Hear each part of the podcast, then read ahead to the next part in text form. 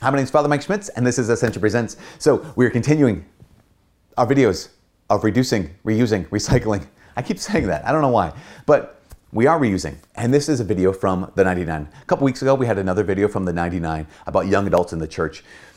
But we need to focus on this. Remember, the 99 is, comes from that parable that Jesus said here's the shepherd who leaves the 99 in order to find the one. That's the mission of Jesus. It's also the mission of the church. So in this video, I just invite you to just hear what is what is the mission of the church? What why does the church exist in the first place? It might surprise you, or it might just simply remind you of something that you already knew but might have forgotten, or it might even remind you of something you haven't forgotten, but maybe we haven't done it. Anyways, I hope it helps, hope it inspires you, hope it moves all of us to participate in the mission of the church. God bless. I think when people think of the word mission, a lot of times we automatically jump to the idea of the mission trip, right? Where you get away and you just do good for about a week, maybe a weekend, um, but then you come home. And so then the idea of mission becomes this really small thing, like a mission trip. And a mission trip ultimately just becomes a time when you went away once and did some good, and then you went back home to your normal life. And then we hear that mission is the very heart of the church and think, what in the world does that mean?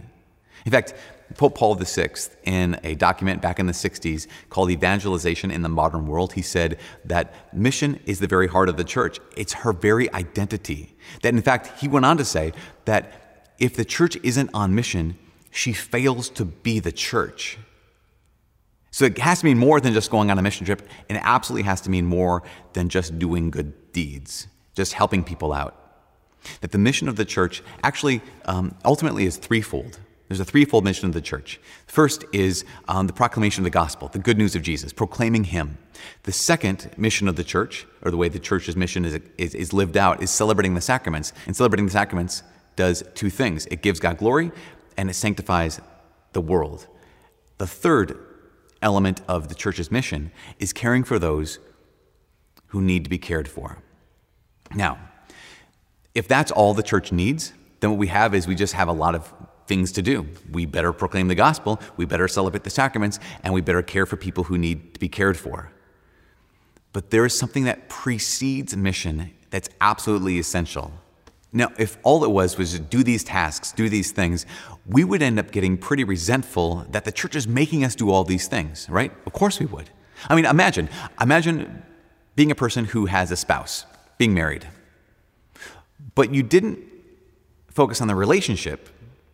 You didn't focus on who you were. All you focused on was, okay, here's all the things I have to do now that I'm married. Well, now that I'm married, I have to come home on time. Now that I'm married, I can't just buy whatever I want. Now that I'm married, I can't just do what I want. Now that I'm married, I can't plan my own schedule. Now that I'm married, I have to consult someone else.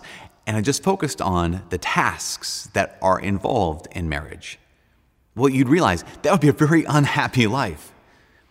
But if you began at the beginning, then the mission, the tasks would make complete sense. What's the beginning? It's the relationship. You have the relationship with that person. And when you live out of that relationship with the person, you realize my identity at the core is I am someone's husband, I am someone's wife. That this relationship gives me my identity. And now, out of that identity, of course, I do these things. Why? Because that's who I am, and who I am comes from this relationship. Now, the same thing is true, and in fact, even more profoundly when it comes to Christianity. Our relationship, who are we? Well, because we're in relation to the Father, we're His kids. Because we're in relationship with Jesus Christ, we're His disciples. That relationship gives us our identity. I'm a son of God. You're a daughter of God. You're a disciple of Jesus.